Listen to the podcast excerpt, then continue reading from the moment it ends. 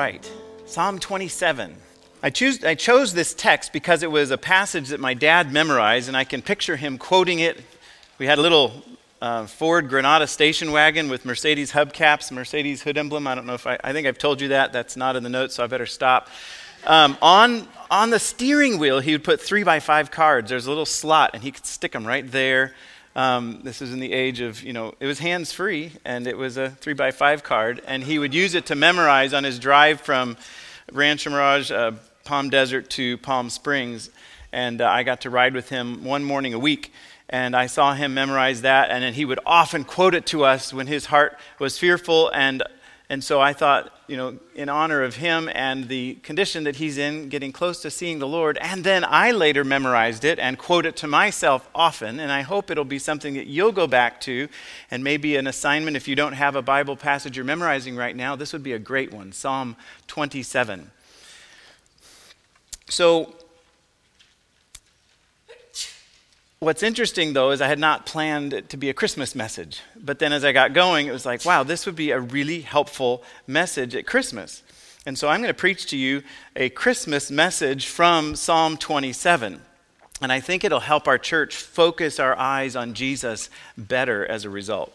So, uh, you know, I think the two most obvious aspects of Christmas are lights and gifts.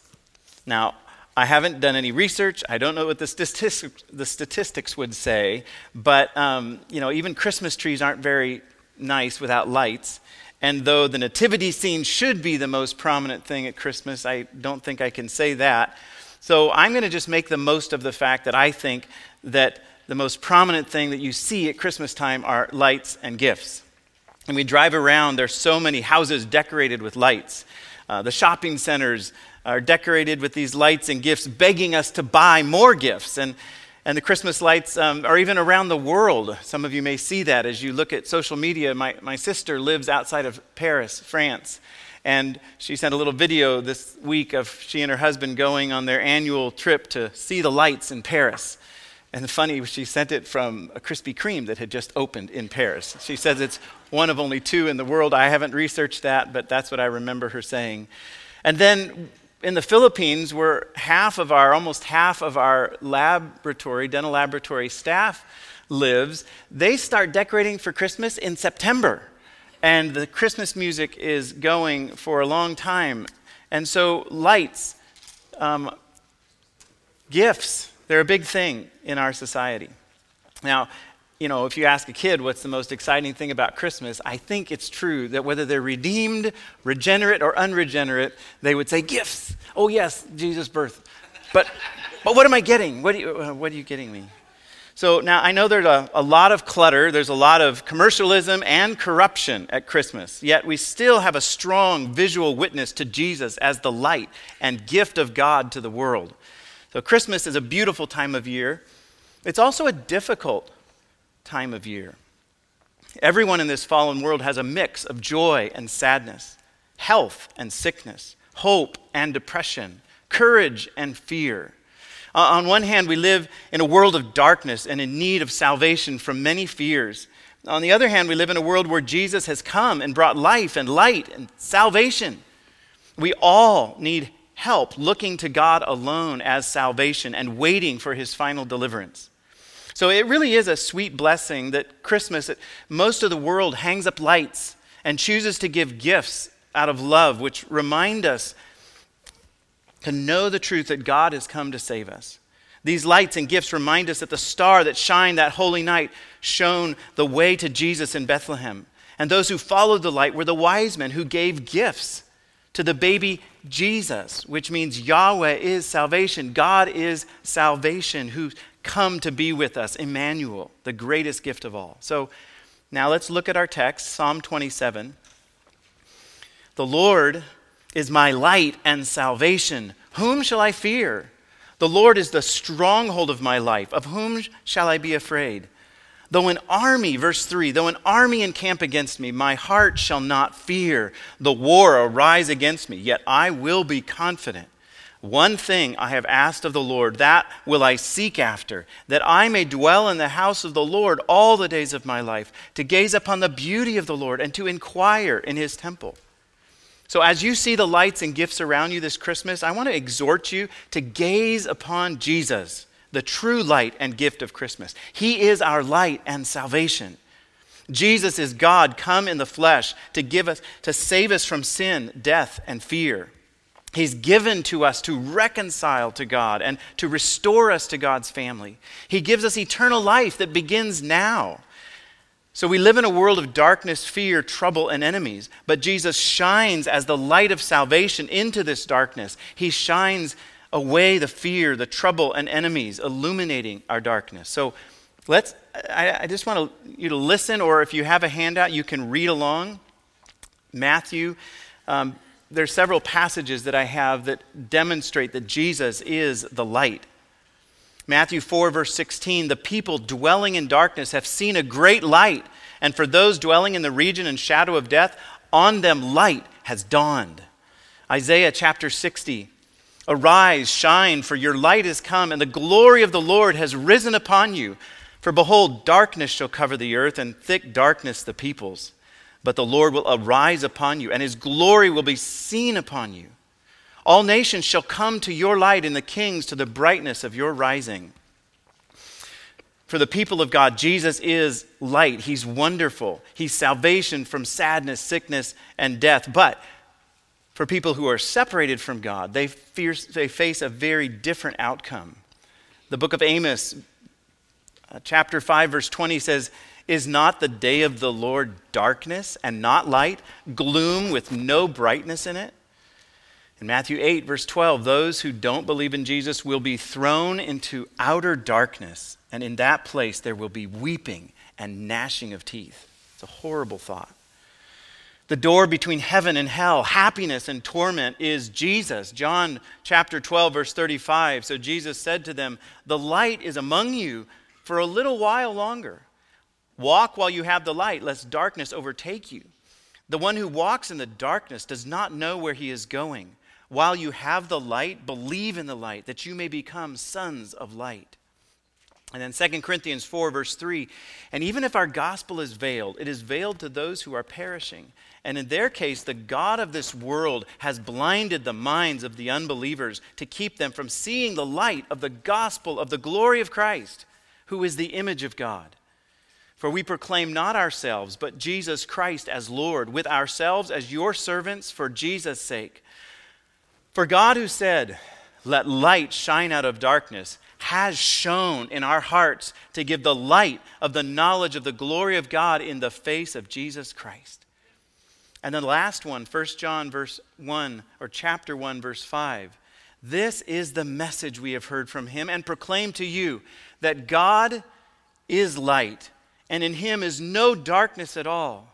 Now, if we say we have fellowship with him while walking in darkness, we lie and do not practice the truth. But if we walk in the light, as He is in the light, we have fellowship with one another, and the blood of Jesus Christ, His Son, keeps on cleansing us from sin. A lot of passages, but it's clear from the Bible and Psalm 27 that Jesus is the light and the gift of God to us this Christmas. So, what I'm going to do with you this morning is to unwrap a whole pile of gifts given to us by God in Jesus. The greatest gift. I've listed 11, I know that's a lot, 11 gifts in Psalm 27 that God has wrapped up for us in Jesus, the light and life or gift of Christmas. So, number one, in Jesus, we are given security. Look at verse 1 again. The Lord is my light and salvation. Whom shall I fear? The answer is no one. The Lord is the stronghold of my life. Of whom shall I be afraid? No one. When evildoers assail me to eat up my flesh, my adversaries and my foes, it's they who stumble and fall. For he will hide me in his shelter in the day of trouble. He will conceal me under the cover of his tent. He will lift me high on a rock. I was in verse 5, if you didn't notice. The word salvation is the word used for deliverance and rescue, as well as welfare and safety. Salvation is both from something and to something. A stronghold is a fortress that gives protection from attack and it gives refuge to run into it. A shelter is, a, is like a hut or a thicket or a lair, a place of security from exposure. David is likely thinking about some specific situation in his life, but we're really not told which one it is, so I'm not going to spend time conjecturing. But the application is clearly broader than the specific incidents he's facing. It, it includes the spiritual salvation that we have from God in Christ. So we read about our security as believers in Jesus as Savior. I read about that in the introduction the book of Colossians says that we were rescued out of the kingdom of darkness or the kingdom of Satan and transferred into the kingdom of God. Jesus is said to be our stronghold. He's the place of refuge and rest, He's the protection. We live there in Him with safety. He defends us against attacks from the world, the devil, and our flesh. Jesus is our light that dispels the darkness, He drives out fear. You think of children and I've been there. So many children are scared of the dark. But sometimes all it takes is for them uh, to overcome their fears to turn on the light, or at least have a light on somewhere in their room or nearby. The light is their security in that sense. You think of evildoers who commit their evil deeds often in the dark. They don't want to be seen or found out. And we have, many of us have in our homes, we have security systems um, you think of homeowners who've put floodlights out on a timer or a sensor so that if the evildoers come, the light will go on and hopefully scare them away. Psalm 27 says that the Lord is our light and our salvation, He's our security. So many people, they talk, they work, and they plan for financial security. And I think you know this, but there really isn't any such thing as financial security even with wise financial stewardship, which is very good as a goal. And if God gives you grace to not only be a good financial steward, but be able to reserve some money for a rainy day or a difficult time, that's good. But ultimately, the Lord is our security, not money. You think of America, it's often been a stronghold of human security because it has a constitutional foundation that supports a defense of freedom and righteousness. And as you know, that's under serious threat, and in some ways, it's already gone. But the Lord is our security, not America. We should keep praying for God to bless America, for God to change America, and we should keep voting for good government, keep supporting those who promote such government. And, and some Christians really should run for office on every level of government. But our real security is in the Lord. So, with the Lord as our salvation, we can look around at the people and things that scare us and ask, wait, who do I have to fear? And we answer ourselves based on Scripture no one, nothing do I fear because I have the Lord as my light and my salvation. He is my security. I will not be afraid. That's number one security. The next gift in Jesus, we're given confidence. Really, goes hand in hand. It says in verse 3 Though an army encamp against me, my heart shall not fear. Though war arise against me, yet I will be confident. He will lift me high upon a rock, and now my head shall be lifted up above my enemies around me. Confident is the word most often translated trust. It refers to a security from fear because I trust in God. And you can see that in the psalm, David will have this confidence in the face of an army encamp against him.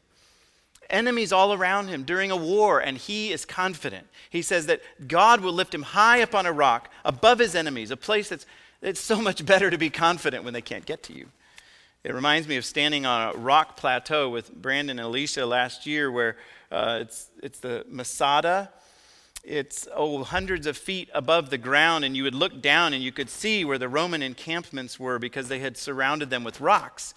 And you're looking down at that and um, but even that was not safe from the 15000 romans that were around those thousand jews up on that rock because they found a way to make a ramp and get up into that city. But by the time they got there there were no jews to kill because they had committed suicide rather than surrender here, David isn't trusting in a rock or a physical fortress. Instead, he's trusting in the all powerful God who is his refuge. So he's confident. And we can be confident when we trust God who's over all, who's greater than all, and who has saved and made us secure in Jesus. We can have a confident heart. Our hearts don't need to fear. David is determined, he has decided My heart shall not fear. It's this beautiful combination of truth and trust, determination. With the troubles that you face in life, how do you feel? We can feel alone. We can feel like someone who's outside the wall of the fortress, down on the bottom with those Roman soldiers, and I'll never beat them back up into the refuge. You can feel that way. We all do at times. But the Bible says that we are with the Lord high on a rock. We're securely with Him. He says He won't leave us or forsake us. We can confidently say that the Lord is our helper. Confidently say. Since the Lord is our light and salvation, we must choose to trust Him. So say to your heart, Do not fear. I will be confident in Christ. That's number two. So we've opened these gifts of security and confidence. And now, number three, in Jesus, we're given a quest. We don't use that word very often. A quest. One thing I have asked of the Lord, verse 4, that I will seek after that I may dwell in the house of the Lord all the days of my life, to gaze upon the beauty of the Lord and to inquire in his temple. The idea in the psalm is seeking to discover and find something. And the object is to dwell in the house of the Lord all the days of his life. And then the activity, once he gets there, is to gaze and to inquire, which is to examine, inspect, and to reflect on. The focus of that examination and reflection is the Lord's beauty which he refers to, or it refers to his kindness, his pleasantness, or his favor. I call this gift a quest because a quest is a long search for something that's difficult to find or, or an attempt to achieve something that's difficult. You know, it's difficult to have your heart really long for what David describes as his longing, this one thing I've desired. And so I called it a quest. I think it fits. It's both this seeking, I will seek after it. There, there's this need to build stamina and an appetite for the things of God. It's a personal seeking, but there's also in this text a corporate seeking, a corporate worship on earth as it is in heaven. And it takes prayer, it takes commitment, it takes stamina to keep seeking the Lord, to not forsake Him, to not forsake the gathering together with His people to worship and disciple one another. So, this quest is very similar to our church mission statement um, to know God's unique greatness, value it above everything else, and then live to make it known to others. It's, that's what we do. The, the temple, the house of God, the people of God are called the temple of God, the house of God. This is where we come to hear preaching, to, to gaze on the word of God, and then go do it.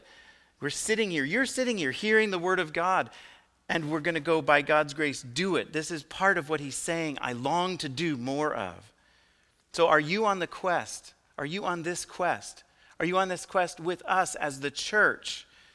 It's actually a gift from God to give you this mission, really to command this, to instruct this, because He knows it is so good for us. It is good for us to worship and serve Him to enjoy Him forever. Remember the Westminster Confession of Faith? Our chief end is to glorify God and enjoy Him forever. And we do that individually and corporately. And that's part of what David's saying he's longing for. And so we need to be on this quest. So, every one of these gifts could like be its own sermon, right?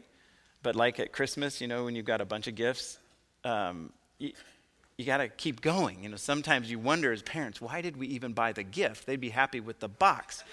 And then we got to remind them, hey, there's another one.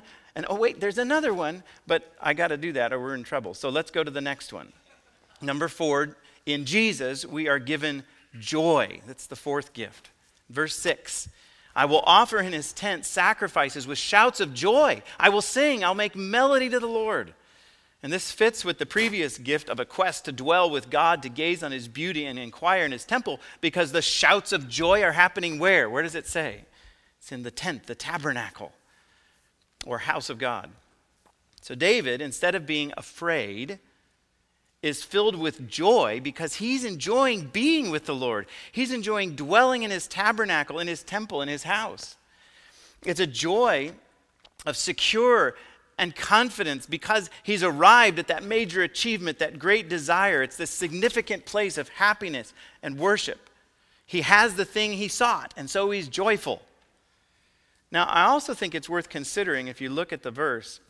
The psalm doesn't exactly say that he's feeling joyful before he chooses to offer these sacrifices and sing with joy. Now, the context, I think, makes it fairly clear that he is likely feeling joyful for having rejected fear and worshiping the Lord. But I do think it's clear that it's also a choice because he says, I will offer. Worship with joy is a choice. He's making this choice to overcome fear and express his confidence in the Lord. And I think that would fit with the New Testament teaching in Philippians 4. Rejoice in the Lord. It's a command. And again, I say, rejoice. And then verse 6 Don't be anxious about anything, but in everything, by prayer and supplication, with thanksgiving, let your requests be made known to God. And the peace of God, which surpasses all understanding, will guard your hearts and minds in Christ Jesus.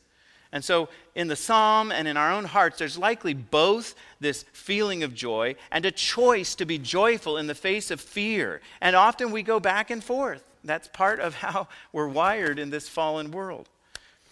You know, if you think about musicians, you're at this point where uh, I, am filled with joy. I'm going to sing and, and offer sacrifices to the Lord with joy. So you pick up your instrument and you play it and you rejoice before the Lord.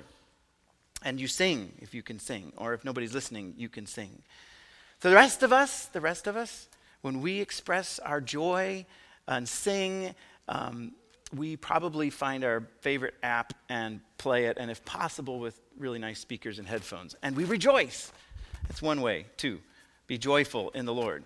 Um, this gift of the Lord is to rejoice, though, whether we feel like it or not. So, both when you're feeling joyful, sing and make music. When you're not, go sing and make music so that you can feel joyful. Offer a sacrifice to God of time, of a good attitude, the sacrifice of hard work, the sacrifice of love for others, and do it with joy. Sing and make melody to God. It will be for your good and for His glory and the good of all those you sacrifice for. And it's true that often making the sacrifice to come and worship with God's people and to, to put your, no matter how you're feeling, Put your heart into it, and you will experience more joy than you would have if you had stayed home and stayed on your own. Now, verse 7 makes a change in language and an approach. David turns from his confident expressions of joy, his commitment and um, in not being afraid, and the Lord is my light and salvation, and now he begins to plead with the Lord. And so, you know, like us, David might be struck all of a sudden with this sense of need. You know, he's rejoicing, I'm going to reject fear, I'm doing great, and all of a sudden you remember something and you become fearful. Or you remember someone, or you see someone, and all of a sudden you're fearful. So, what do you do? Like David, cry out to God. And so, number five, uh, this gift that we see in David's prayer is in Jesus. We are given help. We're given help, verses 7 through 9. So, here's David Hear, O Lord, when I cry aloud, be gracious to me and answer me. You've said, Seek my face, and my heart says to you, Your face, Lord, I, I do seek. Hide not your face from me, Lord. Turn not your servant away in anger. Oh, you ha- who have been my help, cast me not off, forsake me not, O God of my salvation. The word cry aloud, it's pretty obvious. It's not a silent prayer, but a verbal calling out for God's help. He's saying, Be gracious to me, show favor, mercy, compassion.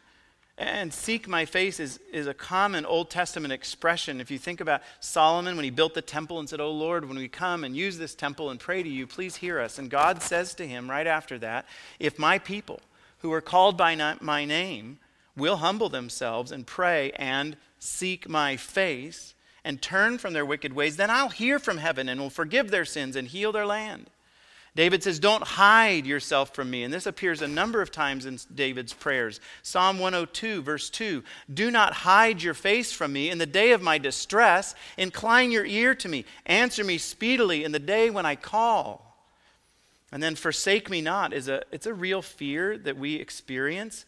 And God answers that. In Joshua 1 5, he told his people, and then that's quoted in Hebrews 13, verse 5 I will never leave you nor forsake you, so that we can confidently say from Psalm 27, Psalm 118, the Lord is my helper. I won't fear what man can do to me. You who have been my help. This is a repeated expression of need and of trust. Psalm 38, 22, make haste to help me, O Lord, my salvation. Psalm 46, verse 1, God is our refuge and strength, a very present help in trouble. So David feels that fear of neglect. Oh no, what if God forgets me? He's afraid of being forsaken instead of being helped. But then he reminds himself that God is his Savior, that God has been, He will be, He is his helper. And so God may delay, as evidenced in David often praying. Remember that phrase? How long, O Lord? How long? Will you forget me forever? He says. And we feel like he's turned his face, but we have the assurance that in Christ, he does hear us. He will help us. And he'll do it at the precise time and in the precise way that is best. And it's according to his perfect plan. That takes faith to believe, but the Bible says it's true. We've experienced it some ourselves in the past, and we can trust Him for the future. Um, you know what it's like you know, to need to get a hold of someone or really want to get a hold of someone, and they don't maybe reply to your text or answer your call, even after you've waited a long time. And it's especially hard if somehow we hear or find out that they're actually refusing, ignoring, rejecting our call. They're not answering us. That's a horrible feeling. Now, I also hope you know what it's like to have someone that you can totally rely upon to be available for you, to answer as, as soon as they can or as soon as they believe it's best for you. David prays to God like he has this direct line to God and knows for certain that he sees what I'm going through. He hears what I'm saying, and he's going to respond at just the right moment with just the right help. But he also is very free to remind God, um, hey, uh, don't forget me. Uh, don't take too long. Don't forsake me. God, I just love that sense of realness. It's, it really is that way, though, that God does hear you, He does care, and He will answer and help. And so we need to trust Him. So, learning to pray is a powerful tool in our relationship with God. Learning to pray out loud to God is asking Him to be merciful. Another evidence, too, that we're talking about corporate prayer. You do this yourself. I've done it in the car, and the closet, and all sorts of places, but we do it also together with God's people out loud, asking Him to be merciful. Don't, don't give me what I deserve, Lord, and then be gracious to me. Would you please give me what I don't deserve? Pray with faith that He will help you in the best way at the right time as you confidently trust in Him.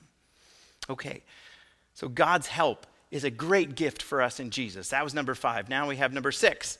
In Jesus, we are given acceptance. And again, these connect. Hide not your face from me, verse 9.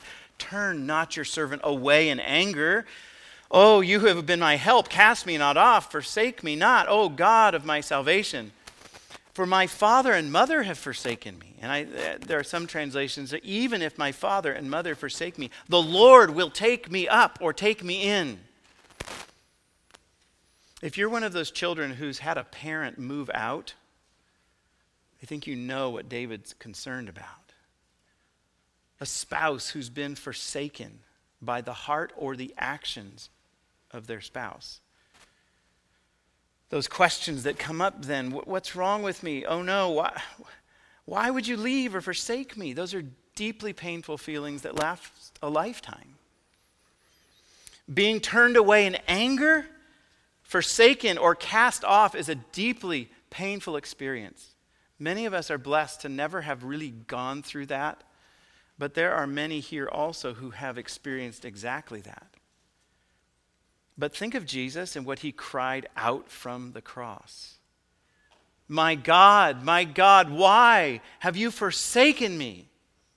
That's the most painful reality in the universe that's happening in, in Jesus' experience. God forsaken of God for the salvation of sinners so we don't have to be forsaken.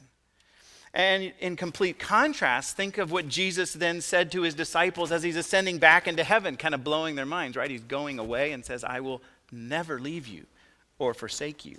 He sends his spirit. Even before he died in John 14, 3, he said, I'm going to prepare a place for you. That's why he's going. And I will come again, and I'll receive you to myself, so that where I am, there you may be also. And then I've quoted this a few times. Hebrews 13, 5 says, I will never leave you or forsake you.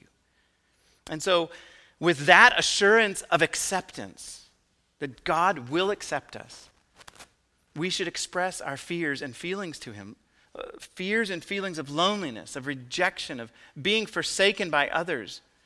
Even those you most want acceptance from may reject you. But even in expressing our fears and feelings, we must believe that even if your father and mother, wife, husband, children do not accept you, Jesus is the family and father who will always be there for you and give you everything you need for life and godliness. It may not feel as real as family or friends accepting you, but it is the most real acceptance in all the universe. And it lasts the longest, and it is the strongest. Come and see. Cry out. Find out. It may take time, but if you persist in seeking to know and to follow Him, you will find love, welcome, and help that is eternally satisfying. Okay, that was another gift acceptance. A lot of good ones. Uh, there's another one. Um, number seven, in Jesus, we're given guidance. Verse 11 Teach me your way, O Lord, and lead me on a level path because of my enemies. Teach me is this ongoing instruction so that we know more and more of what God's ways are and can apply them to life. Um, the level path, I don't think, is David requesting an easy life. If so, it wouldn't make a lot of sense given his past or his future.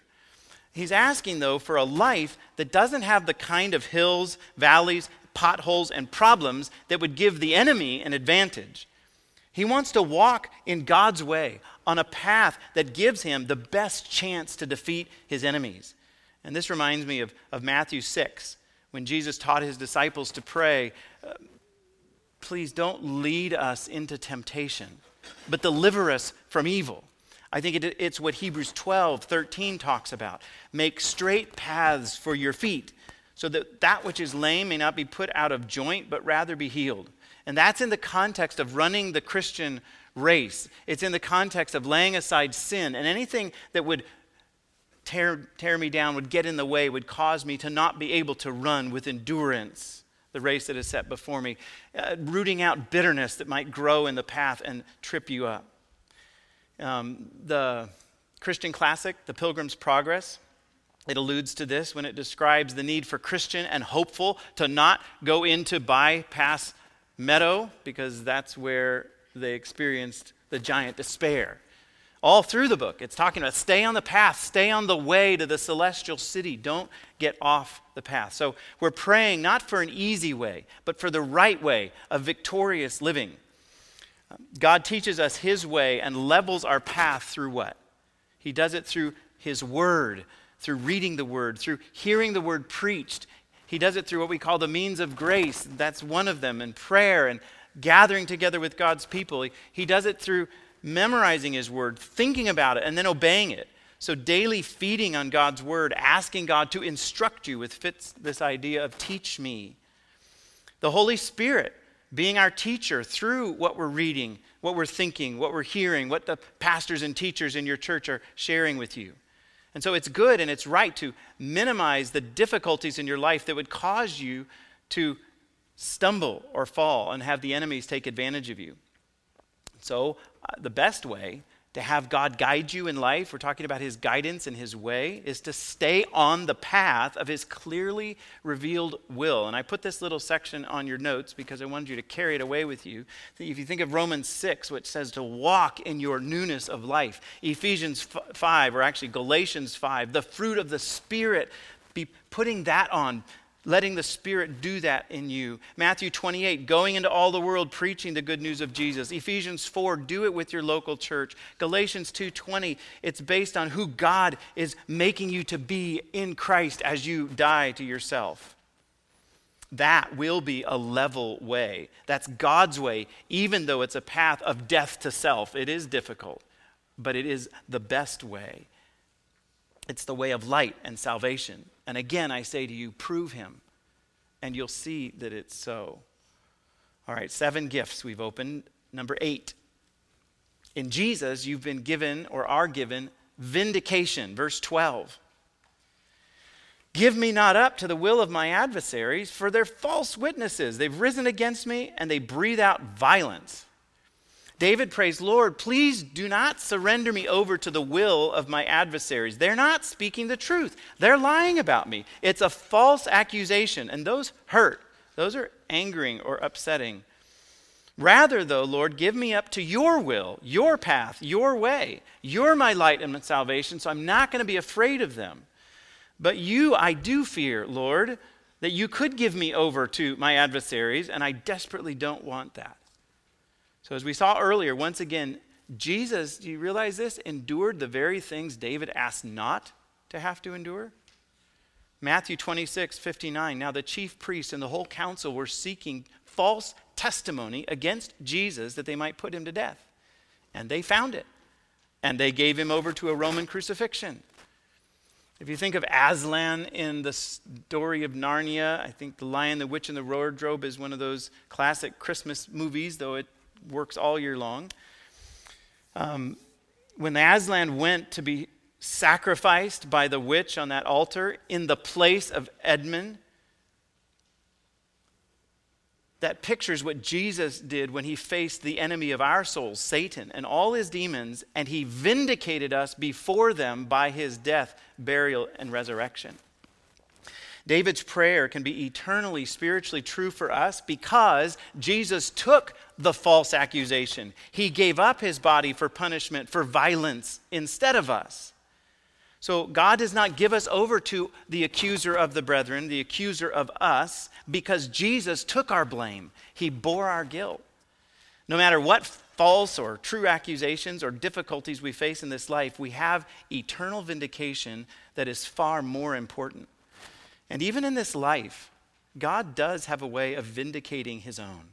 Ask him for vindication and trust him and do what is best. Stay on his path. Okay, number nine. Verse 13 In Jesus, we are given good. I believe that I shall look upon the goodness of the Lord in the land of the living. David is stating something by faith that he hasn't fully experienced. He is believing, it says, and his belief is about the future. I shall look. And it's about the goodness of the Lord in a place he calls the land of the living. This land and full goodness hasn't arrived yet, but he knows it's coming, and he's asking for it. And for us, the goodness of the Lord has come in Jesus, and yet there's still future good to come. The land of the living or heaven has, is yet to come, where the completeness of God's goodness will be ours. But God is still good now to his people, no matter what happens. And I think the best illustration of this good gift for us in Jesus is in Romans 8. So if you would look at your handout or turn there in your Bible, I just want to remind you of what the Bible says about God's goodness, what good he is doing. Romans 8, very familiar, verse 29 or 28.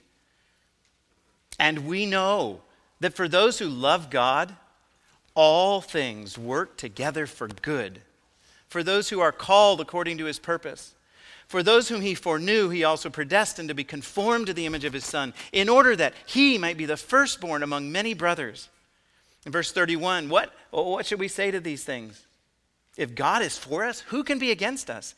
He who did not spare his own son, but gave him up for us all, how will he not also with him graciously give us all things? I think my illustration holds up in terms of Jesus being our gift and giving us all these things. And so if God gave him up, will he not freely give us all things? Who shall bring any charge against God's elect? It's God who justifies, so who's going to condemn? Christ Jesus is the one who died. More than that, he was raised, who's at the right hand of God, who's indeed is interceding for us. Who shall separate us from the love of Christ? Shall tribulation or distress or persecution or famine or nakedness or danger or sword, and those are all real and they're really horrible. But as it is written, for your sakes, we're being killed all the day long. We're regarded as sheep to be slaughtered. That is a horrible waiting place with the sheep getting ready to be slaughtered, especially if you know what's coming. But even in all these things, we're more than conquerors through him who loved us. For I am sure that neither death, nor life, nor angels, nor rulers, nor things present, nor things to come, nor powers, nor height, nor depth, nor anything else in all creation will be able to separate us from the love of God in Christ Jesus our Lord. The Lord is our light and our salvation. Whom shall I fear? This is good. This is the definition of goodness. I believe I will look on the goodness of the Lord in the land of the living. What more can he say to help us choose to overcome fear and face our trials with the assurance that he's with us than he said in Romans 8? So, one, no wonder the next verse tells us to wait for the Lord. He is working all things together for good. So, number 10, in Jesus, we're given hope. Wait for the Lord. Be strong. Let your heart take courage. Wait for the Lord. This idea of waiting is, is expecting, it's looking for something that you know is going to come. Uh, last Sunday morning, before the worship service, there was that psalm that talked about watchmen waiting for the morning. More than that, you know, you expect that the dawn is going to rise, that the sun is going to rise, and so we're going to trust God. This is a confident expectation. We've said this many times. This is Bible hope. Jesus, the Savior from sin and death, has come. That's what we're celebrating at Christmas. And because He's come, He will come again as ruler to make all things right. So, talk to yourself like David did. Choose to say, okay, it's really hard right now. This is scary. There are enemies all around me, yet I will wait for the Lord. Come on, be strong, take courage, wait for the Lord. He is working. He will make all things right. He's coming. It may not be now or in all the ways that you want it, but you will have enough on earth to wait and trust. And, and you will have even more than you could ever dream of in eternity. And so, hope in Him. And now, finally, number 11. In Jesus, we are given courage. Be strong and let your heart take courage. Uh, the, the word be strong has the idea of growing in strength, to keep hold of something. Courage is, is really just another word for, for being strong. These words often go together in Scripture. Consider Deuteronomy 31, verse 6. Be strong and courageous. Do not fear or be in dread of them, for it is the Lord your God who goes with you. He will not leave you or forsake you. 1 Chronicles 28, 20. Then David said to Solomon his son, Be strong and courageous and do it. Do not be afraid. Don't be dismayed, for the Lord your God, even my God, He's with you. He will not leave you or forsake you. It's hard to wait. It's hard to face your fears and overcome them. It's hard to feel forsaken, to be falsely accused. You need strength and courage. So keep hold of these truths from God and grow strong. It's kind of like weight training. You have to exercise your muscles with skill and consistency to really grow strong. We need to exercise our faith and lift the weight of fearlessness because of God's gift to us in Jesus. We need to hope in the Lord as our salvation. Of course, it's hard and it's scary. That's why we need strength and courage. But the Lord is our light and our salvation, including all these gifts. Um, on Christmas Day in our home, after we stop opening the gifts and cleaning up the wrappings, each person makes a, a neat pile or display of their gifts and takes a picture with them. Some years there's a lot. It's kind of embarrassing. Other years there are a few. Kids don't think it's embarrassing. Parents sometimes think, wow, what did we do? But, but regardless, they're worth remembering and thanking those who gave them to us. This morning, we opened 11 gifts from God in Jesus that were stacked up for us under the tree of Psalm 27. So now that they're all open, let's lay out the gifts and take a picture with them. In the Lord Jesus Christ, we have security, confidence, and a quest. In Jesus, we have joy, help, acceptance, guidance, vindication, goodness, hope, and courage. Man, what a haul! It's a lot of stuff. And like Christmas gifts, we didn't earn these. They are by the grace of God to us, undeserved by us. But they're so amazingly important to us. Uh, we should uh, take them to our room and treasure them, go over them, use them, put them in special places, and say thank you more than once to the person who got them for us.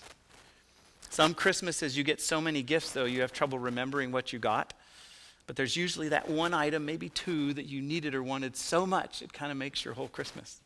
So, after covering 11 gifts from the Lord, our light, you probably have trouble remembering all of them, even right now with the handout in your hands. It, but there's one, that's maybe two, that have really hit home for you and the circumstances that you face, the fears that you have, the hope that you need. What is it? Take a moment, focus on that one, maybe two of those things given you to in Jesus, uh, given you in Jesus that's taught in Psalm 27. And, and then after just a, a few moments of reflection, I'm going to have the guys play a Christmas hymn. Um, it's a video on the screen that'll highlight the reminder of waiting on the Lord. God's timing is perfect. He's accomplishing his purposes, and so wait on him. Take courage. No, he came and he'll come. Trust him.